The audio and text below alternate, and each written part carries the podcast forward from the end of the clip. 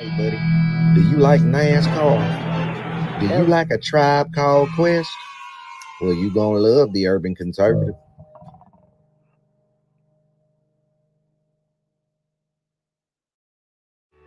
Do you like manwich and nachos? Well, then you love the urban conservative. Do you like guns? Do you like butter? Well, you're gonna love the urban conservative.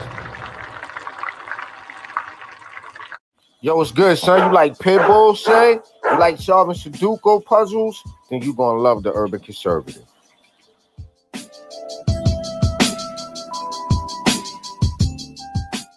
Hey, buddy, if your car making a sound like this, you might want to get you some power steering fluid and check out the Urban Conservative podcast. Are you repulsed by the idea of drag queen story time at your local library, but enjoy Carole Baskin TikTok memes? Then you would enjoy the Urban Conservative. Do you want to slap your boss and then go home and make yourself some golden brown pancakes covered in butter and freshly made warm boysenberry syrup? Then you'll love the Urban Conservative. Little over Cardi B, and you're repulsed by the thought of Hogmaw. Check out the Urban Conservative. Are you ready?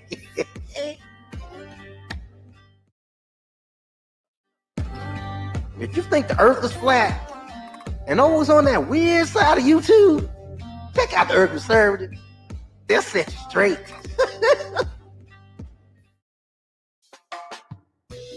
If you're in a chasing dopey and you love South Fishing Festival, check out the Urban Conservative.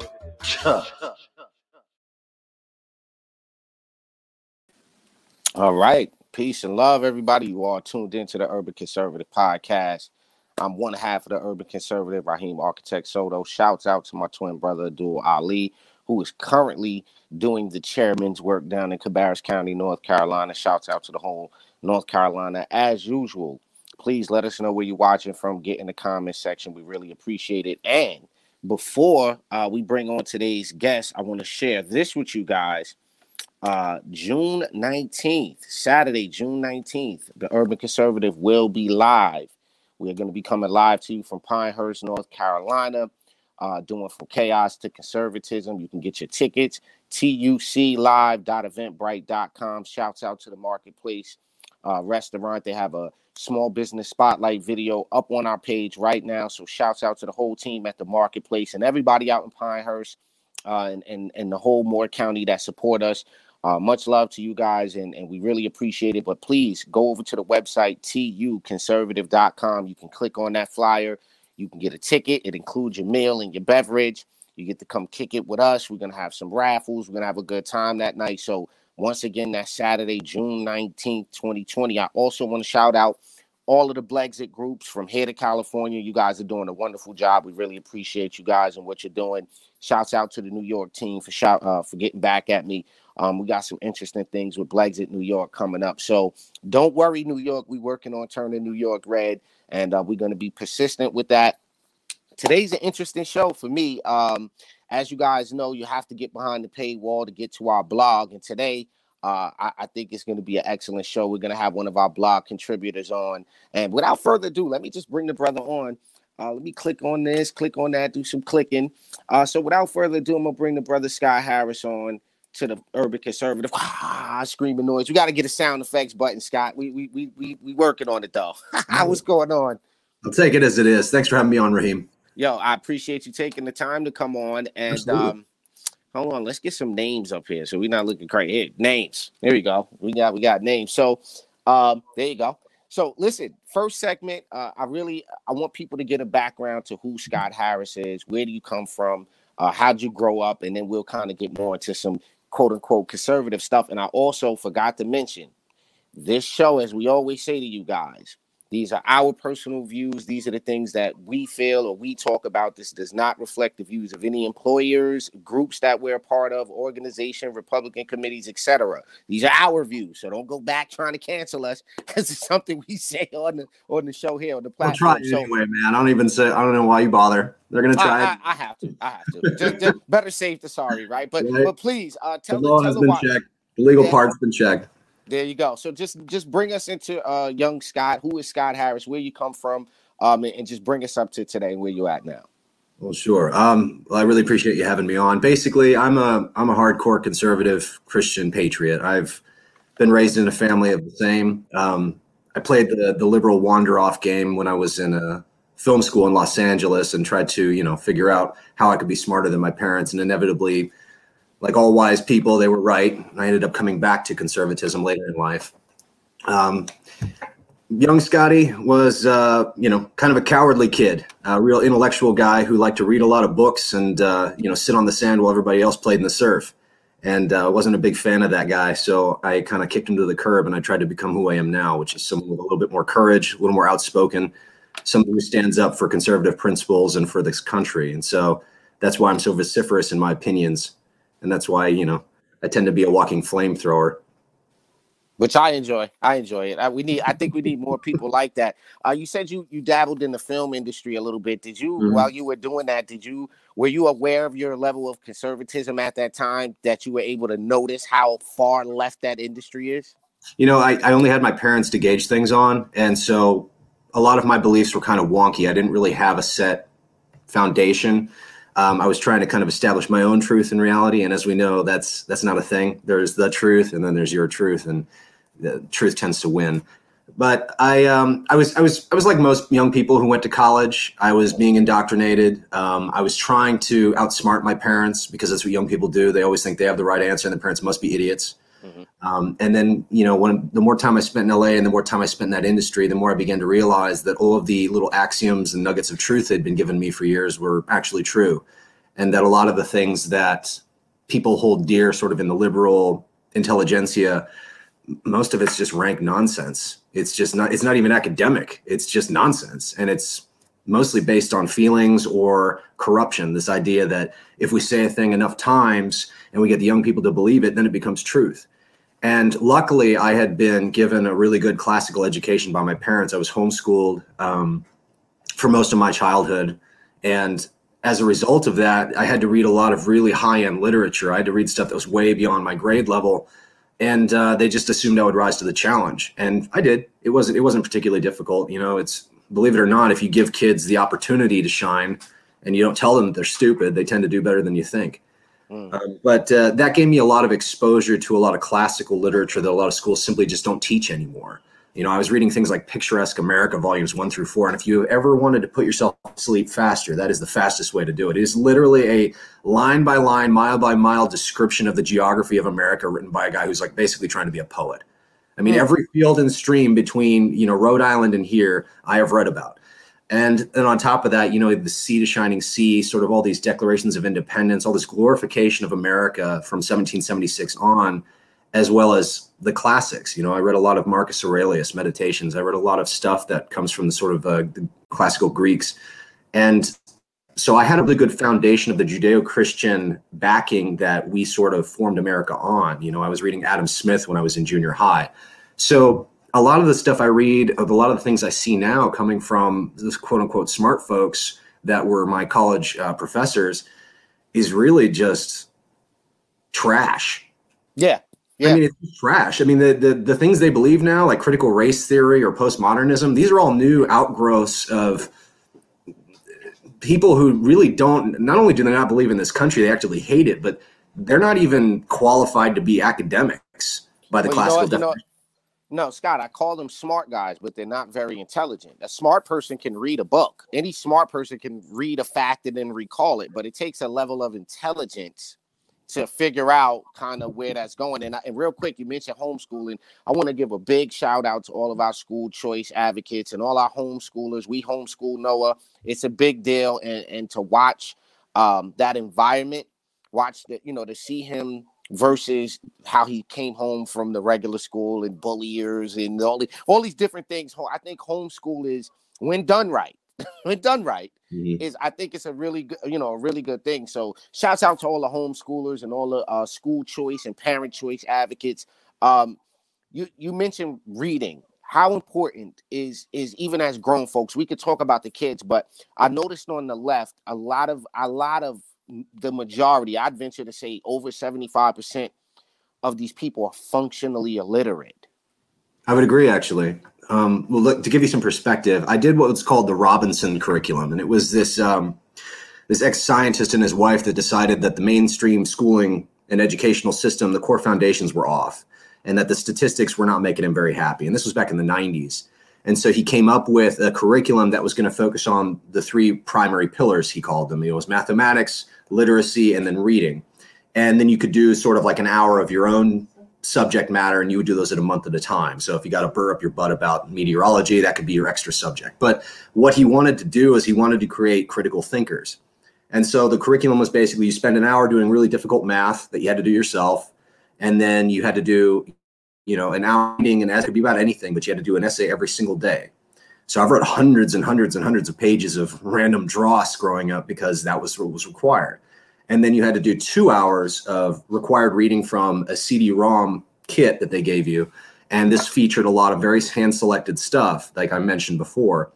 So I spent most of my childhood when I was being homeschooled reading the classics, critiquing and interpreting them, writing essays on this stuff, and then doing very difficult mathematics. And I'm not a particular, I'm not really a math guy, but this setup i think is an extremely wise one because it focused on the three primary things you need to basically do everything else. Um, i mean if you can understand how to critically think and read you can figure science out. And if you have enough mathematical background you can figure out the more difficult aspects of it. So this guy kind of had a really smart way of doing things and he always advocated for a lot of um, outside time as well you know make the kids do sports have them participate in groups you know make sure that they're out there and getting healthy that they're not just sitting in the house all day long so contrast that now with what we have now, where we have people who use Marcus Aurelius and they're thinking like, is that a guy from a movie? Like, is that a character? I think I saw a Roman movie once. Like, they don't understand the references anymore. You know, it used to be when like, you know, back in like the crossfire days, you, you and I are actually old enough to know about this. We're dating ourselves here, but like, you know, we used to actually have like these intellectual conversations between the left and the right, and they were pretty formidable because everybody had the same foundation. Now you're seeing people arguing online about things that they don't even really comprehend. They're, they don't have the they don't have the foundation academically to have these high level discussions, and yet they're dictating policy for the whole world. Yeah, it's a little scary, honestly, um, because we have we have leadership, quote unquote leadership, and uh, and and like I said, these people are functionally illiterate. I, I I can tell you here in New York, speaking to certain quote unquote leaders and politicians, they don't have a clue. Um, you know, I don't claim to have the best vocabulary in the world. It's, I think that vocabulary is like an ongoing learning thing, right? But, but it makes you relatable, though. I mean, most people are going to be, I mean, they're not going to be like me in a walking thesaurus. So, I mean, but Scott, these people are in leadership positions, and mm. it's t- they they can't hold a conversation. They don't, they, you know, the the limits of what we can talk about. We're very limited when dealing with leadership of what we can talk about or concepts that we can present to them that would ha- better help them relate to their constituency. And I, I think that's just a terrifying notion that um, you know, leadership, people that are steering the direction and creating policy and enforcing policy aren't aren't more than functionally literate. It's it's just terrifying to me. Um, yeah, I think it's a result of it's it's like you're saying about I was in the Hollywood culture, and one of the things I very quickly realized was is that most of the people that we hold on a pedestal that are put up there for us to worship or to follow or to be our thought leaders most of them are just actors who aren't particularly bright.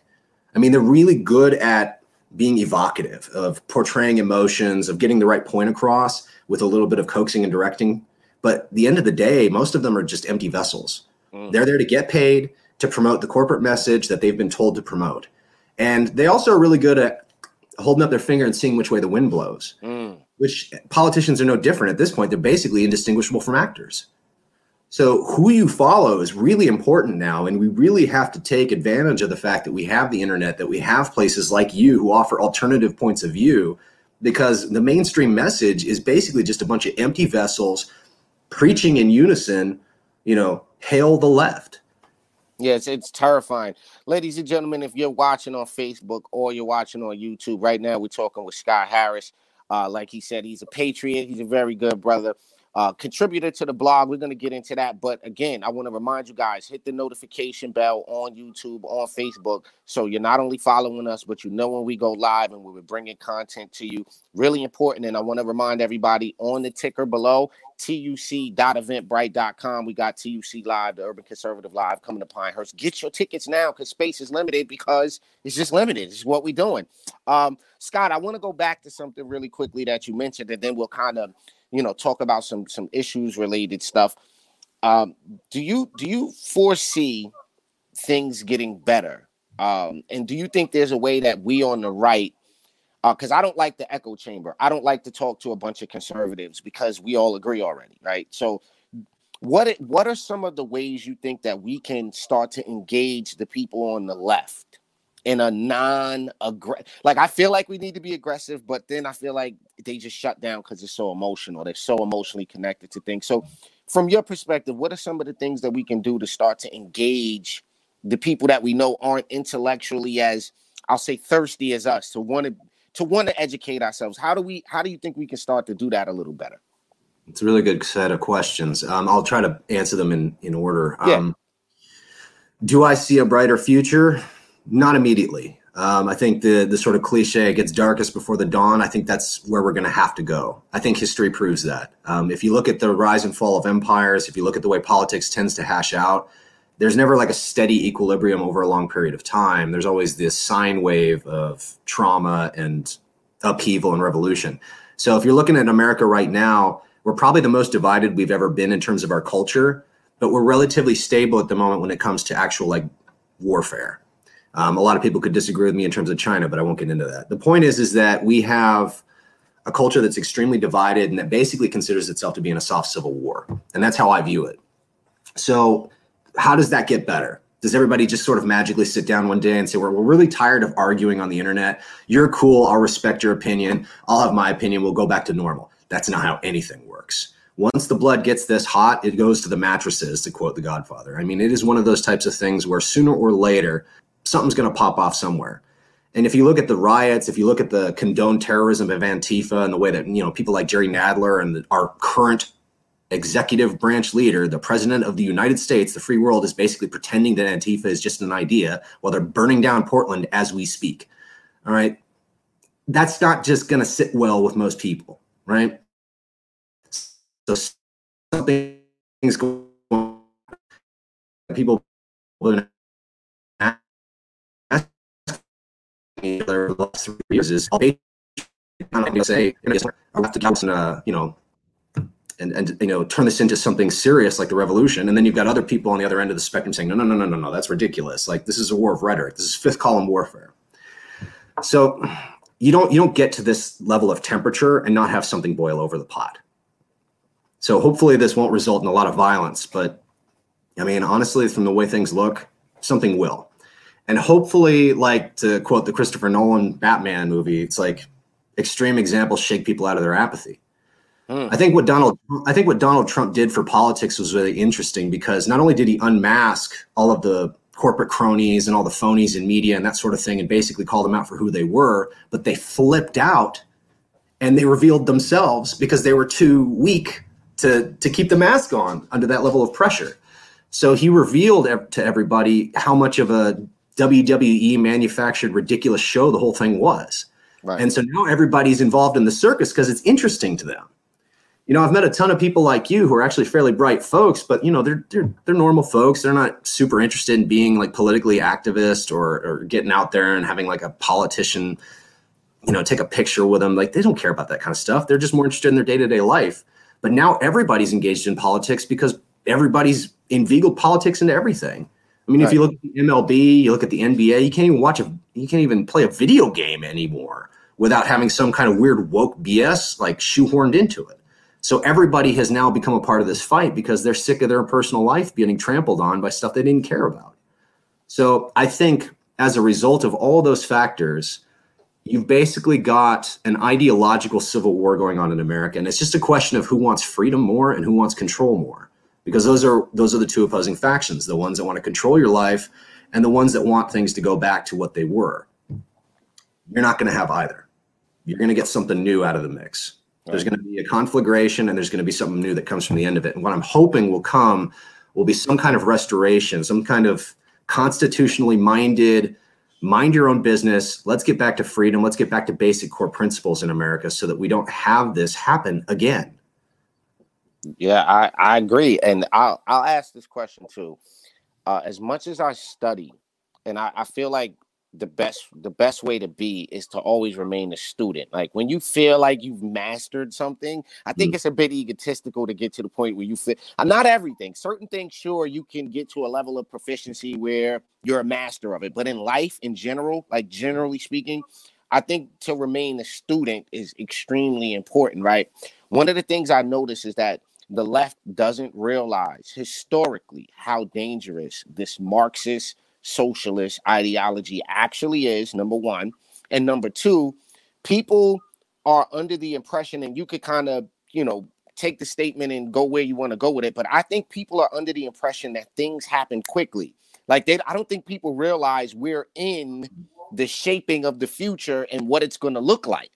So, so like socialism like uh the lenin the, the lenin style government the the the mao zedongs the these things didn't happen in one day. They were set up and it took 10 12 15 years in some circumstances for the for the end result to materialize. Yeah. do you think we could possibly be headed for for that level of tyranny in america? And if if you do think we're headed that direction what can we do to fight it? Like what how do we combat that marxist idea? Like for BLM to say that we're trained Marxists is, and nobody's flipping out besides us on the right. I mean, do you think do you think we're actually headed that direction that in the future we'll be looking back like this is where America fell?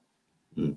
Uh, sometimes I wonder that myself, honestly. Um, mm. I mean, when you look at when you look at these countries like Venezuela and uh, talked in there, you know, they'll get this faraway look in their eye and they'll kind of get like a tear and they'll say, you know, it used to be paradise. It used to be this great country. We used to have access to all these things. It was a great, great nation, this beautiful place. It was paradise on earth.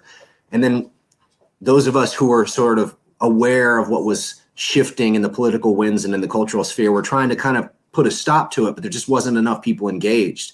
And now look at them, right? It's a joke. It's become a turning point USA talking point. Look, they're eating dogs. Look at Venezuela and their corrupt elections. And everyone, even on the left, is like, yeah, that place is falling apart. But we should do the same thing. Wouldn't that be great?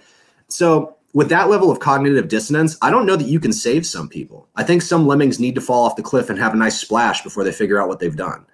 Uh, and, you know, one of the things too is you were asking me before how do you get people involved who are average, who are just not really interested in politics, who don't really know that there's a war going on? Like, why should I care? I've got I've got bills to pay. Like, huh? You know, um, do I really need to make Candace Owens more money? Like, what does this have to do with me? Well, the way it has to do with you is is that every single thing in your life that you hold dear will get challenged and taken from you by the left if you let them. And so this is one of those things where you don't really have a choice anymore they've pushed so hard culturally they've pushed so hard in terms of how you view everything from children and gender to education that it's it's almost like they've tried to create a pseudo reality for us to live in and you're either just going to swallow it because you don't want to deal with the backlash or you're going to fight back. And i think what's going to have to happen is enough people get pissed off and get a burr up their butt and actually stand up and grow a spine before anybody actually makes a difference but the reality is, is in, and this is where I don't want to be bleak, but if you look at history, there's usually not enough freedom fighters. There's usually not enough people who grow a spine. The Alex Joneses get marginalized early on because they're too extreme. And then everybody looks back at him 10 years later and like, you know, he was like 60%. He, right. he, he, he was on to something. yeah. It's like, it's like, turn on the frogs gay. And then the frogs turn gay. I mean, it's like, who saw yeah. that coming, you know? And right. because you look at a guy like him and you think, is that what the right is? I don't really want to be associated with that. That's not going to get invited to parties. Mm-hmm. Well, there's not going to be a party, right? you know, 10, 20 years down the road, it's just going to be you living in a tent under some bridge somewhere, waiting for your government stimmy, wondering how the heck did this happen? Right. They, right. And, and people don't and people don't like that kind of hyperbole because they've never experienced that kind of thing before. And something mm-hmm. experienced is something that isn't real to them. Right. But that's why we read books. That's why we have history. That's why we have mandatory reading. That's why things like Alexander Solzhenitsyn should be required reading for every high schooler. The Gulag Archipelago, it'll fundamentally transform the way you view communism and socialism. But not enough people even know what that book is or who that guy is, much less be able to say his name out loud correctly. Right. So with that kind of with that lack of education in the greatest country in the world, where we have a supercomputer in our hands at any given moment that can give us access to this information, and we spend it looking at memes, is that a civilization that can save itself? I don't know, and that's why I'm so aggressive.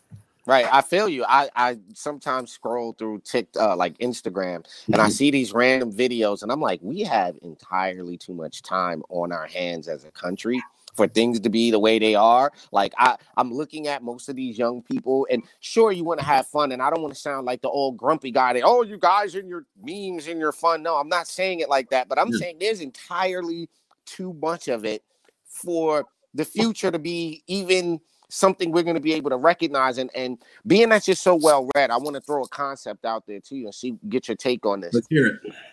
i've been telling people in our little circle and our you know group of people that come to us for information i say to them listen history is definitely a cycle. History repeats itself with small nuances. So would it be safe to say that we're repeating a lot of the downfalls, let's say from like a Roman Empire, to use one of the latest empires, right? The debasement of the currency, the the celebritizing of chefs, and there's other factors. But would that be a safe like how do you feel about that statement that we're we're actually repeating the mistakes of previous empires that are no longer here? I, I'd say you're absolutely right. the The trick is, is like what was the old quote? It's like history doesn't repeat itself, but it definitely rhymes. Is we're we're making the mistakes of a lot of different cultures. You know, uh, for instance, America's kind of a big experiment. I don't think a lot of people realize because they've grown up in the stability and the uh, the plenty that is the American, you know, republic, but that this is really young. It's really different, and it's never been done before. The multiculturalism aspect, the sort of laissez-faire capitalism, the uh, the sort of Adam Smith style economics theory, all this stuff that we were founded on, where you know each man has a right to certain things given to him by God, and that property is king, you know, and that people have the ability to defend themselves, they can critique the state. I mean, these are all completely new concepts. You know, you see little bits of it here and there throughout history, but never to the degree that we've had it. So people just kind of assume that these rights are something that they're going to get. Well, guess what? You you ascribe to Marxism and socialism, and all that goes out the window. And I think a lot of people have just been so frustrated and so indoctrinated that they're willing to take whatever scraps they can get from their overlords as long as it sounds better than what they've currently got.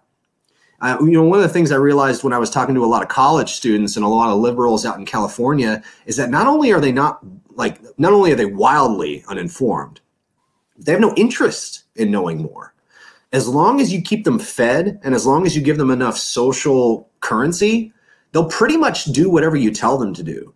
They'll happily go live in some weird third world concrete. Every building's the same. I'll wear the same outfit as long as it's state approved. Get my North Korean nine haircuts for men option. As long as they get fat and happy and they don't have to stress about it. Hmm. They don't want the responsibility. They don't want to govern themselves. They don't want to have personal responsibility. They just want the state to say, you can do this, you can do that, and you get to have a five course meal and be praised as a celebrity. They're in it for themselves, they're mercenary. And so personal responsibility demands that we do more, that we're willing to sacrifice more for the real bounty and flavor that is freedom. And this is just something I think that is lost on a lot of people because they're so busy trying to f- figure out their credit card debt or how they're going to pay off that new auto loan that they forget that the, all of the things undergirding that are going to be gone soon. Right. Yeah, absolutely. Ladies and gentlemen, you're watching the Urban Conservative. I want to thank everybody in the comment section. We're talking to Scott Harris, who is a contributor to the TUC blog, to the Urban Conservative blog. Do us a favor, go get a membership so you can check out the latest article he wrote. There's a sample of it on our Instagram, on our Twitter. Um, please just go check it out. We really appreciate it. Again, get in the comment section. Let us know. I see a couple of comments here, and I want to pull up one. Uh, critical thinking is seriously lacking in college today. More focus on enforcing emotional level thinking it's super difficult to have conversations with someone that is only emotionally connected to their position on pick your subject. Great point, Scott. So awesome, Dusty. Thank you for the comment. We appreciate it. Uh, and then we got another comment here that says we got to stand up for our future. That's absolutely correct. Um, okay, hold on. Let's see. We got another comment here that says Scott is cute. Ha. oh, thank you, Zigga, for the comment. Appreciate She's you. biased.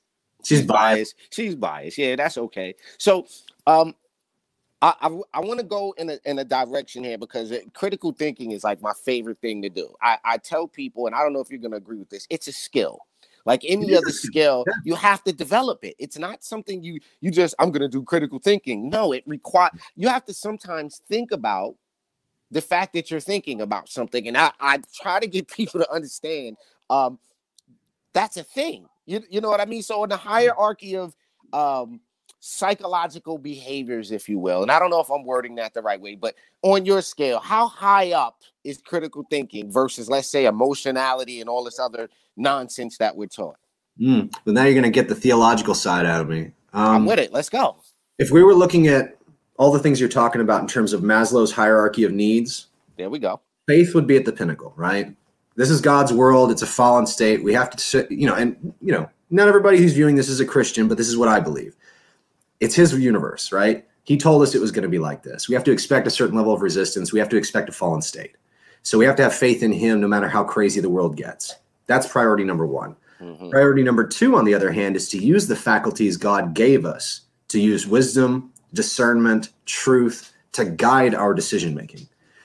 If we don't have those faculties or we're not well versed in using them or those aren't weapons that we've sharpened, then you're just a dummy reliant on other people to, to make your choices for you. Yeah, yeah. Now that's a thing. You mentioned um the American experiment. One thing that I that I I know is a, a sensitive subject for some people when we talk about multiculturalism. Is there any truth? Because we have some folks that are, are really left leaning who watch this show. Is it is there any truth to the idea that America is still inherently racist? And I, I ask you that because I'm in a I don't even subscribe to race, right? I use a very scientific approach when it comes to race. Race doesn't have an inherent biological meaning. So I opt out. Mhm.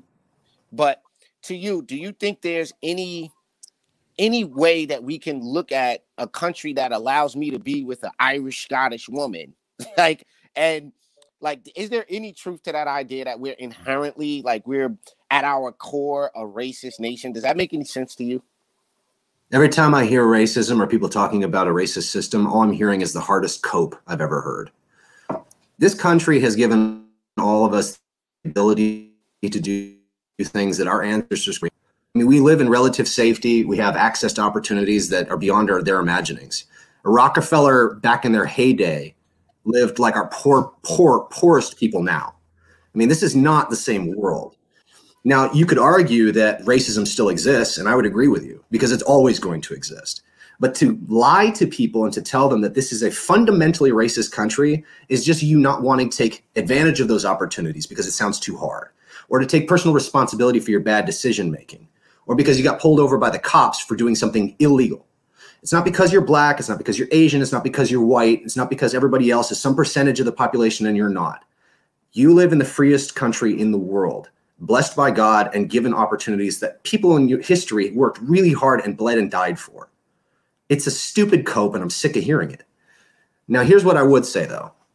If we're trying to be more compassionate and trying to get the left folks to actually listen to what I have to say as opposed to like want to run at me with a spear, you're not wrong. There's always going to be racism, and it's always something that we should address. But until you give me specific examples, I don't want to hear it. It's like telling me so and so lied at a party. About what? I don't know. He just he just lies all the time. Does he? Or do you just say that because you like to smear his reputation? Like, give me specifics. Like until you actually give me something that I can work with, I'm tired of hearing about it. You know, every time somebody shoots somebody because they had a gun in their hand or because they ran from the police is not racist.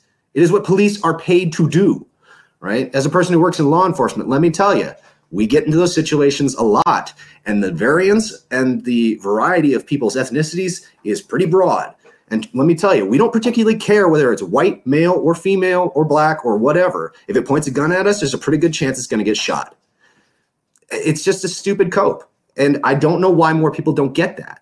It really frustrates me. Obviously, this frustrates me. So I'm going to calm down for a second. No, no, no, it does, and and, I understand because you know what, I, I get angry a lot of the times when I when people make this argument because I'm like, it doesn't fit with objective reality. It doesn't. It's It less just- critical thinking, like you said. It, it doesn't fit. It's like I wonder, and, and maybe you have a take on this, but I've been asking, I've been asking my girl, I've been asking my brother, I've been asking everybody, like, what is the need or what is the mechanism that has people opt out of rationality? It's like we find a reason to be illogical and irrational, and I'm trying to search for that the magic button or where's the lever to revert like how do you reverse this irrational thought because if i explain to you that one of the first slave owners in the americas had his right legally upheld in a court of law was african to own other black and white people you then can't come and tell me that the foundation of the country is built on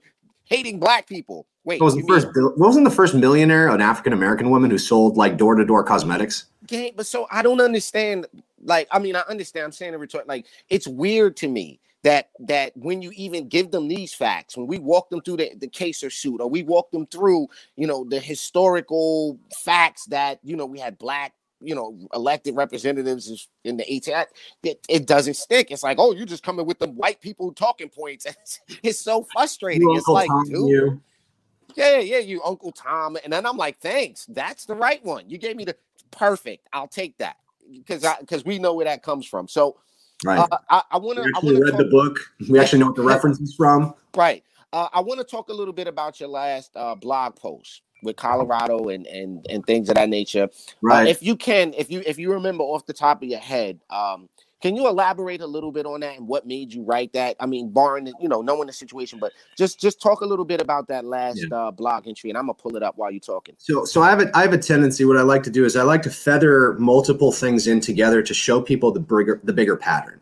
Um, you know, a lot of stuff kind of focuses in on one little key thing and tries to get people energized around it. I'm more of a big picture guy. Um, part of the reason I believe what I believe about conservatism is because I took a giant step back and I looked at the world and I looked at history and I looked at everything and I said, okay, here are the patterns. So with this article, what I wanted to do was talk a little bit about how the situation in Boulder, Colorado, where um, we basically had a Syrian immigrant. I'm not going to say his name because it's too hard to say. I'll probably cock it up.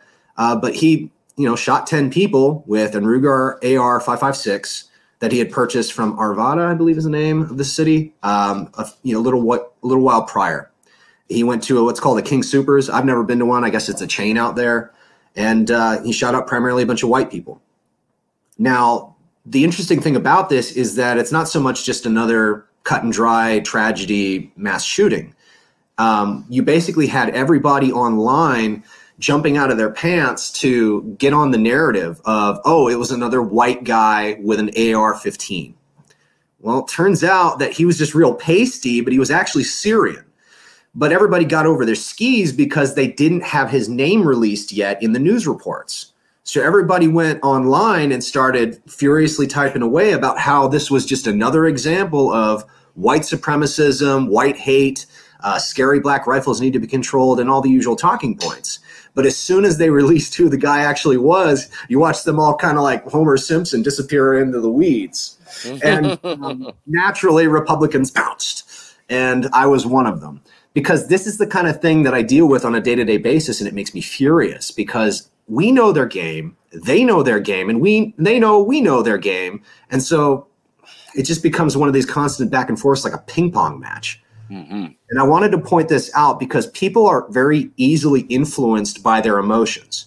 And the left thrives on low information voters. They thrive on using that against you. If they don't have you up in arms and flipping out and having these emotional responses to these types of things based on your prior biases, then they ain't doing their job. And it's our job to push back on that. And like you said, demand critical thinking to point out the actual facts and to point out the narrative and the jokes and the tools and the methodology that the left uses in order to control us. And I, you know, I, I shot out about a 1500, 1400 word article about this, and hopefully I got my point across. Uh, you definitely did, and, and as I just showed, it's about a five minute read, folks. So uh, I, I, I want to tell you, Scott, I thank you for taking the time, um, and, and, we appreciate we appreciate you. We appreciate Nzinga. We got a lot of respect for you guys, and um, I look forward to, to, to, just keep bringing you on the show and keep getting this out of your head and and let allowing us to learn from you because I don't claim to know it all. I, I, can't stand people who think that they know everything about everything and that they can't learn from anyone. So uh, I appreciate you coming on the platform and and I look forward to more articles from you guys. Uh, what you got going on out there? What you want to let people know? Um, to look out for from you? How can they follow you on Twitter, on Instagram, and all that good stuff? Give them the rundown. Uh, sorry, Z's uh, being cute in the background, like always. Um, well, we've we've basically got uh, Z is starting to get to the tail end of her cancer treatments. Uh, that's N- uh, Nzinga Johnson. For those of you who aren't aware of who I'm talking about, it's my significant other and partner in crime. Um, we are planning on releasing uh, down the road, not too far. I'm going to do another YouTube series. It's going to be an instructional series based on fear and how to overcome it and give you tangible examples. For instance, you know, fear of the negotiating table, fear of approaching women, fear of dealing with violence, uh, fear of confronting family in the past, things like that. Um, we'll also be continuing with our Two Americas uh, podcast and YouTube show, which you can find at Two Americas. Um, basically, just Z and I uh, pontificating about culture, uh, relationship advice, politics of the day, uh, giving you that sort of young millennial um, interracial couple perspective on all the craziness that's going on in the world.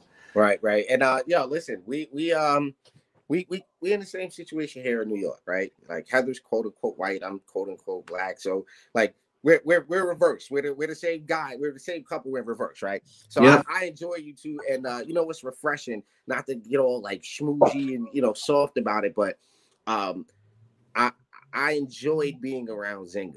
Right? She's a very very cool person. Like the very first time I met her, I was like she's mad cool. And she had the firearm with her. She's like, I'm not worried about nothing happening out here. We were doing an event. She's like, that's the last thing I'm worried about. And I was at ease because I didn't carry. So I was just really at ease and really cool. You know what I mean? Like, all right, cool. Mm-hmm. So shouts out to Nzinga. Uh, we're praying for you. We, we, we hope the best for you and, and you as well, Scott.